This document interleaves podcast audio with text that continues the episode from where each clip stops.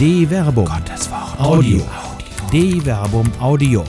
Die Bibel zu Fragen der Zeit. Gottes Marketing. Ein biblisches Kommunikationskonzept von Dr. Werner Kleine. Die hörende Kirche ist in vieler Munde. Wortreich wird sie gerade in diesen Tagen wieder beschworen, in denen das Vertrauen der Kirche in der sintflutartigen Gischt von Missbrauch und Vertuschung vernichtet wurde. Es gab keine Zeit mehr, eine rettende Arche zu bauen. Anders als bei anderen Vertrauenskrisen der Gegenwart hat die Kirche ihren innersten Wert verspielt, für den sie steht. Vertrauen, Nähe, Fürsorge, Solidarität gerade mit den Kleinen, Schwachen und Arglosen. Ein Autokonzern VW kann offenkundig selbst die größten Dieselschummeleien fast schadlos überstehen, weil sein Markenkern, der Bau moderner, zuverlässiger und sicherer Fahrzeuge, unbeschädigt bleibt. Die Schuld an Schummeleien wird in der Krisenkommunikation auch nicht systemisch oder institutionell begründet, sondern personalisiert. Irgendein Manager muss dann reumütig vor die Presse treten, die Verantwortung übernehmen und seinen Platz räumen. Der Kern, für den man eigentlich steht, bleibt davon unberührt. Und so geht der Skandal mit dem, der die Verantwortung übernimmt. Schuld ist nie kollektivierbar. Schuld ist immer Sache einer natürlichen Person. VW hat das verstanden und geht aus dem Skandal hervor, weniger wie ein Phaeton, der mit dem Sonnenwagen abstürzte, eher wie ein Phönix aus der Asche. Wenn am Ende der politischen Entscheidung über die Dieselkrise eine Umtauschprämie steht, die gegenüber den sonstigen Rabatten für die Verbraucher keinen einzigen Vorteil bringt, dann kann man nur sagen, von VW und den anderen Autogiganten kann man lernen, wie Krise geht kein Phönix in der Asche. Anders aber als die Autogiganten der Nation hat die Kirche ihren innersten Markenkern auf dem Altar der Scheinheiligkeit geopfert. Wann auch immer das Nicäno-Konstantinopolitanaische Glaubensbekenntnis in diesen Tagen gebetet wird, das Bekenntnis zur heiligen Kirche bleibt einem fast im Halse stecken, angesichts des Unheils, das nicht nur in der MHG-Studie oder den in Pennsylvania offenbar gewordenen Taten römisch-katholischer Kleriker und denen, die diese Taten vertuscht haben, ereignet hat. Auch hier geht es um persönliche Schuld. Aber es ist niemand da, der persönliche Verantwortung übernimmt. In der Pressekonferenz vom 25. September 2018 fragt etwa die Journalistin Christiane Florin nach diesen persönlichen Konsequenzen, also einem Rücktritt eines Bischofs. Die Antwort des Vorsitzenden der Deutschen Bischofskonferenz, Reinhard Kardinal Marx, kommt schnell. Nein, vielleicht zu schnell, wie die anschließende Übersprungshandlung zeigt, wenn Reinhard Kardinal Marx und der Missbrauchsbeauftragte der Deutschen Bischofskonferenz, der Trierer Bischof Stefan Ackermann, sich gut sichtbar an die eigene Nase fassen. Der schöne Schein der Heiligkeit bleibt also gewahrt. Während allenthalben ein grassierender Klerikalismus beklagt wird, wurde schon am Sonntag nach der reumütigen Pressekonferenz vom 25. September 2018 wieder die heilige Messe gefeiert, als wenn nichts gewesen wäre. Allen Bußaufrufen zum Trotz. Da war kein bußfertiges Schweigen, sondern eine beredte Empörung. Niemand ging in Sack und Asche. Niemand übernahm persönlich Verantwortung. Die Welt aber hat schon längst resigniert. Wenn die Jünger Jesu ihre eigene Botschaft schon selbst nicht ernst nehmen, warum sollten es die tun, die sich in kritischer Distanz zur Jüngerorganisation mit Namen Kirche befinden? Vertrauen ist der Rohstoff jeder Kommunikation. Vertrauen ist nicht nur ein Markenkern der Kirche, er ist auch der Rohstoff jeder Kommunikation. So sieht es jedenfalls mit Blick auf die in Zeiten von Fake News immer notwendiger werdende Wissenschaftskommunikation die Bundesforschungsministerin Anja Karliczek, die als einen der Schwerpunkte ihrer Politik darin sieht, das Vertrauen in und das Interesse an Wissenschaft zu fördern und damit die Demokratie selbst zu stärken. Gerade in Zeiten, in denen mit Fake News gezieltes Falsch- oder Halbinformation Politik gemacht wird und Wählerinnen und Wähler bewusst manipuliert werden, ist dieser Rohstoff umso wertvoller. Wo das Vertrauen verschwindet oder gar zerbricht, gewinnt die Lüge die erste Schlacht gegen die Wahrheit. Bezeichnend ist ja, dass die berühmte Pilatusfrage im Johannesevangelium Was ist Wahrheit? Johannes Kapitel 18, Vers 38 den so Fragenden nicht wirklich, wie manchmal behauptet, als Skeptiker oder latenten Wahrheitssucher ausweist. Sicher, aus christlicher Perspektive steht der, der die Wahrheit ist, in Person vor ihm. Jesus, der sich in Kreuzestod und Auferstehung als der Christus erweisen wird. Bei näherer Betrachtung der kleinen Passage fällt aber auf, dass Pilatus offenkundig gar nicht an einer Antwort auf seine Frage interessiert ist. Draußen vor dem Prätorium steht die Meute, die den Tod Jesu fordert. Drin ein bemitleidenswerter Delinquent, ein nicht römischer freilich, an dem man sich nicht die Hände schmutzig machen sollte. Obwohl er keine Schuld an ihm findet, vergleiche Johannes Kapitel 18, Vers 38, wird er ihn dem Kreuzestod überliefern, wohl eher, um keine weiteren persönlichen Scherereien zu haben. Schließlich droht ihm der gröhlende Mob wenig später unverhohlen mit unmittelbaren Konsequenzen. Wenn du diesen freilässt, bist du kein Freund des Kaisers. Johannes Kapitel 19, Vers 12. Die Wahrheitsfrage. Die Kirche aber erkennt diese Zeichen der Zeit nicht. Sie wähnt sich immer noch im Besitz einer absoluten Wahrheit. Die Wahrheit aber ist, und das zeigt die Pilatus-Szene, von flüchtigem Wesen. Sie ist sterblich, wenn man sich nicht ihrem Anspruch stellt, ihre Frage immer neu zu beantworten. Offenkundig ist die Wahrheit zuallererst eine Frage und keine Antwort. Wer aber schon die Frage nicht als solche oder bestenfalls wie Pilatus als rhetorische Frage begreift, die keine Antwort nötig hat, wird die Wahrheit nicht begreifen können. Vor allem aber kann die Wahrheit nicht in sich widersprüchlich sein. Wenn etwa der Bischof von Rom, Franziskus, sagt, ihm stünde es nicht zu, über Homosexuelle zu richten, dann mutet es mehr als fragwürdig an, wenn der Vatikan, an dessen Spitze eben jener Bischof von Rom steht, dem Rektor der Philosophisch-Theologischen Hochschule Frankfurt St. Georgen, Ansgar Wucherpfennig, Societas Jesu, das Nihil Obstat verweigert, weil dieser, sich 2016 in einer Lokalzeitung gegen den Ausschluss von Frauen von kirchlichen Weiheämtern ausgesprochen und über Homosexualität nicht rundheraus ablehnend geäußert. Hatte in einer Stellungnahme des Katholisch-Theologischen Fakultätentages der Arbeitsgemeinschaften für katholische Theologie, der deutschen Sektion der Europäischen Gesellschaft für katholische Theologie und des Forums katholischer Theologinnen heißt es deshalb zu Recht es geht nicht allein um einen Einzelfall, sondern um ein Grundproblem kirchlicher Kommunikation. Einmal mehr wird versucht, ein theologisch und pastoral drängendes Thema disziplinarisch zu erledigen und zu tabuisieren, anstatt dessen dringend nötige Klärung in einem offenen theologischen Prozess zu fördern.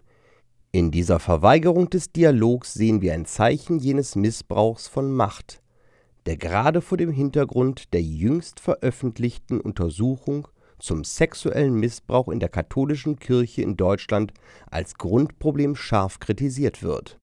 Spaltfantasien Die Causa Wucherpfennig offenbart neben der Vernichtung des Vertrauens eine zweite schwere Wunde, an denen die kirchliche Kommunikation der Gegenwart leidet. Die Lust an der Spaltung. Gerade unter dem Pontifikat Franziskus wird deutlich, dass Papsttreue kein objektiver Tatbestand ist und war. Papsttreu können selbst die, die Tradition mit einem Zustand verwechseln und übersehen, dass Tradition ein dynamischer Vorgang ist, offenkundig selbst nur dann sein, wenn der Papst sagt, was sie selbst denken. Das aber ist der epidemische Virus, der die Kommunikation der gegenwärtigen gesellschaftlichen Zustände in sich gefährdet die Unfähigkeit anzuerkennen, dass man selbst immer nur ein kleiner Teil eines großen Ganzen ist, dass das Leben sich nicht immer nach den eigenen kleinen und großen Bedürfnissen richtet, ja dass der Mittelpunkt der Welt eben gerade nicht in einem selbst liegt, dass Wahrheit sich nur dann das Licht Welt wagt, wenn sie im vielfältigen und konstruktiven Streit errungen wird und gedeihen kann. Die Apodeixis, mit der der Vatikan jetzt aber die vorsichtigen Äußerungen Ansgar Wucherpfennigs zur Homosexualität jetzt zu Anlass der Verweigerung des Nihil Obstat nimmt, schlägt nicht nur dem Bischof von Rom mit der Linken ins Gesicht und mit der Rechten die Mitra vom Haupt, sie verhöhnt auch den, der die Wahrheit in Person ist. Selbst mahnt Jesus Christus doch.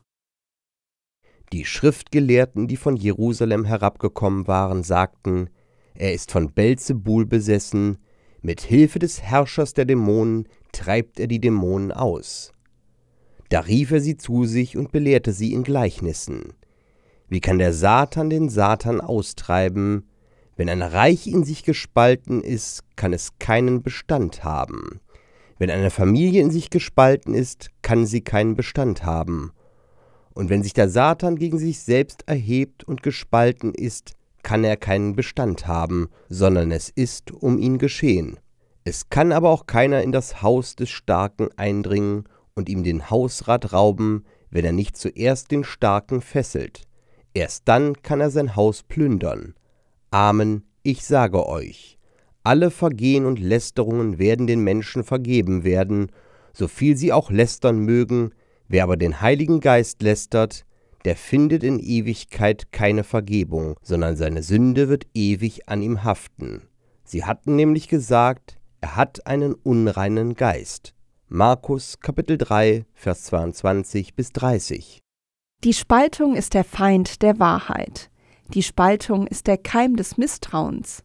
Wo Spaltung ist, kann keine Kommunikation gelingen. Wahrlich, die Kirche der Gegenwart steht auf verlorenem Posten. Wer soll ihre Botschaft noch glauben? Welche Botschaft überhaupt? Ist sie sich nicht längst selbst zum Zweck geworden? Gründerseminare und Kirchenentwicklungskonzepte zeigen doch eher, dass die Kirche längst mehr ein weltlicher Verein oder ein Unternehmen geworden ist, denn eine eschatologische Heilsgemeinschaft. Aber selbst darin ist die Kirche schlecht der selbstverschuldete Untergang in den Fluten von Spaltung und Misstrauen, die Unfähigkeit personeller Verantwortung und das systemisch-institutionelle Gehabe lassen aufrechte Katholikinnen und Katholiken, und die gibt es noch, mit Petrus rufen, dem See Genezareth unterzugehen droht? Herr, rette mich. Matthäus Kapitel 14, Vers 30. Und die Antwort Jesu wird wie Weiland mit helfend ausgestreckter Hand folgen. Du Kleingläubiger, warum hast du gezweifelt? Matthäus Kapitel 14, Vers 31. Hört, hört. Der Psalmist rät in solchen Situationen zu Gelassenheit und einem Blick in das Wort Gottes. Aus deinen Befehlen gewinne ich Einsicht, darum hasse ich alle Pfade der Lüge. Nun, dein Wort ist meinem Fuß eine Leuchte, ein Licht für meine Pfade. Ich tat einen Schwur und ich will ihn halten, zu beachten die Entscheide deiner Gerechtigkeit. Ich bin ganz tief erniedrigt, Herr, nach deinem Wort belebe mich. Herr, nimm gnädig an das Lobopfer meines Mundes und lehre mich deine Entscheide. Psalm 119, Vers 104 bis 108. Die Bibel wäre nicht das lebendige Wort Gottes, wenn es sich in den Zeiten und durch die Zeiten immer wieder als relevant erwiesen hätte. Nicht jede Krise, die auch die Kirche durchlebt, ist an sich neu. Wer die Bibel deshalb zuvorderst auch als gelebte Geschichte liest, die im Licht des Glaubens gedeutet wird, wird reiche Erkenntnis für die aktuelle und akute Gegenwart finden. Mit Blick auf die so offenkundig grassierende kirchliche Kommunikationskrise der Gegenwart lohnt sich ein Blick in die von Martin Luther verächtlich als Strohern bezeichnete Jakobus-Epistel, die in wenigen Sätzen ein bemerkenswertes Kommunikationskonzept entwickelt. Wisset, meine geliebten Brüder und Schwestern, jeder Mensch sei schnell zum Hören, langsam zum Reden, langsam zum Zorn, denn der Zorn eines Mannes schafft keine Gerechtigkeit vor Gott. Darum legt alles Schmutzige und die viele Bosheit ab und nehmt in Sanftmut das Wort an, das in euch eingepflanzt worden ist und die Macht hat, euch zu retten. Werdet aber Täter des Wortes und nicht nur Hörer, sonst betrügt ihr euch selbst. Wer nur Hörer des Wortes ist und nicht danach handelt, gleicht einem Menschen, der sein eigenes Gesicht im Spiegel betrachtet. Er betrachtet sich, geht weg, und schon hat er vergessen, wie er aussah. Wer sich aber in das vollkommene Gesetz der Freiheit vertieft und an ihm festhält, wer es nicht nur hört und es wieder vergisst, sondern zum Täter des Werkes geworden ist, wird selig in seinem Tun. Wenn einer meint, er diene Gott, aber seine Zunge nicht im Zaum hält, sondern sein Herz betrügt, dessen Gottesdienst ist wertlos. Ein reiner und makelloser Gottesdienst ist es vor Gott, dem Vater, für Waisen und Witwen in ihrer Not zu sorgen und sich unbefleckt von der Welt zu bewahren. Jakobus Kapitel 1 Vers 19 bis 27. Wenn die sogenannten kirchlichen Würdenträger immer wieder von einer hörenden Kirche reden, dann müssen sie das konkretisieren. Die Kirche gibt es so nämlich nicht. Sie ist eine Institution ohne Ohren. Sie ist in sich als System und Institution natürlich apersonal. Genau diese Apersonalität wird rhetorisch genutzt, weil jede und jeder sich ja irgendwas unter Kirche vorstellen kann. Noch subtiler wird es freilich, wenn man Kirche ohne Artikel benutzt und sie so personalisiert.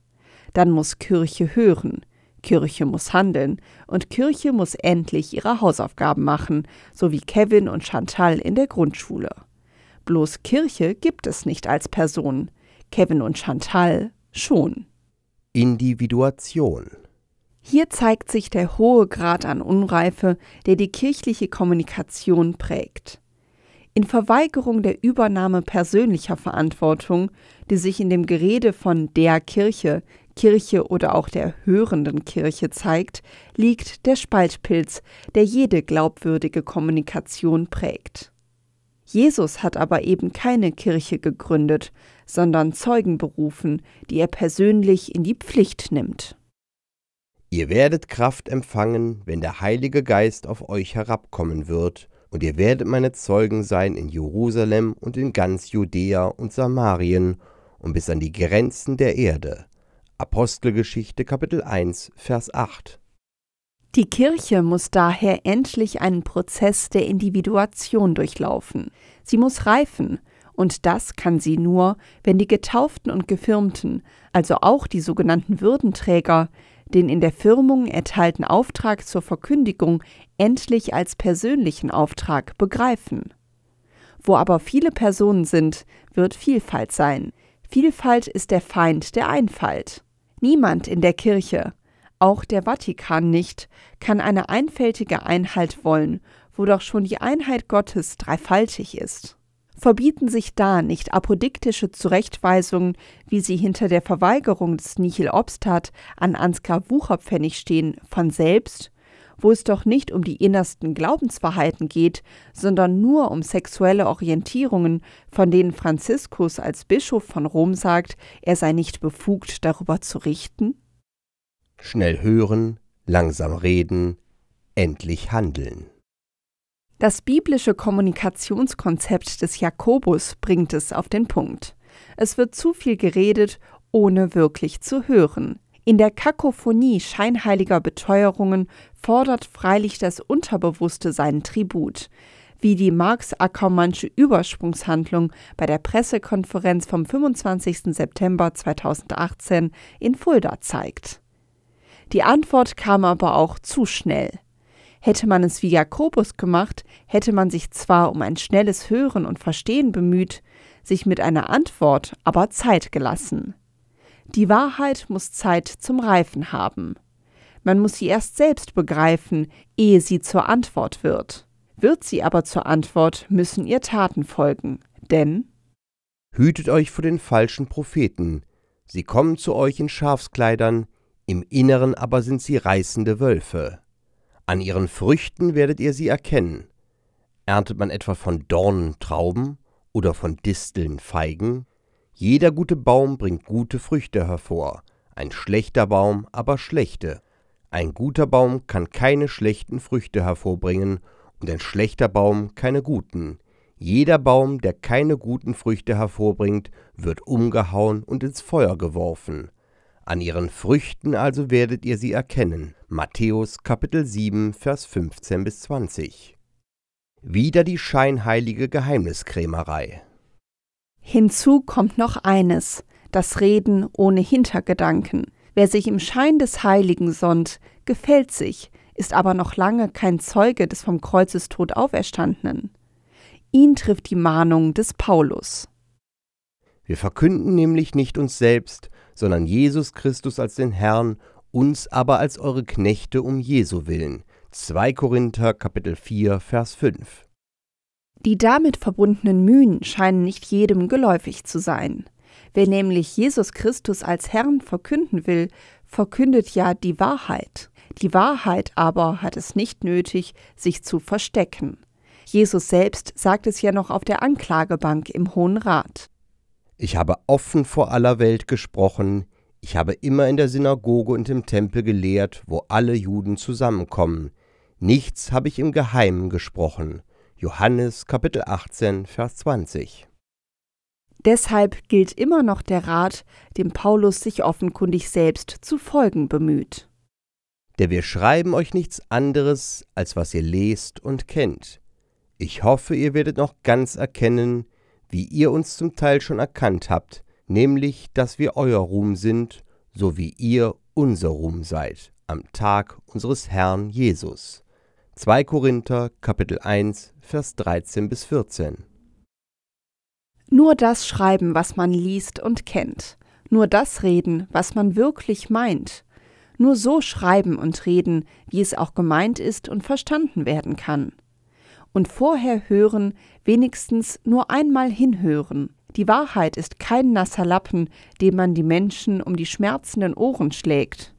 Hütet eure Zunge, ihr Eitelstolzen, die Wahrheit könnte ihrer fliehen, wenn sie sich nicht schon längst von dannen gemacht hat.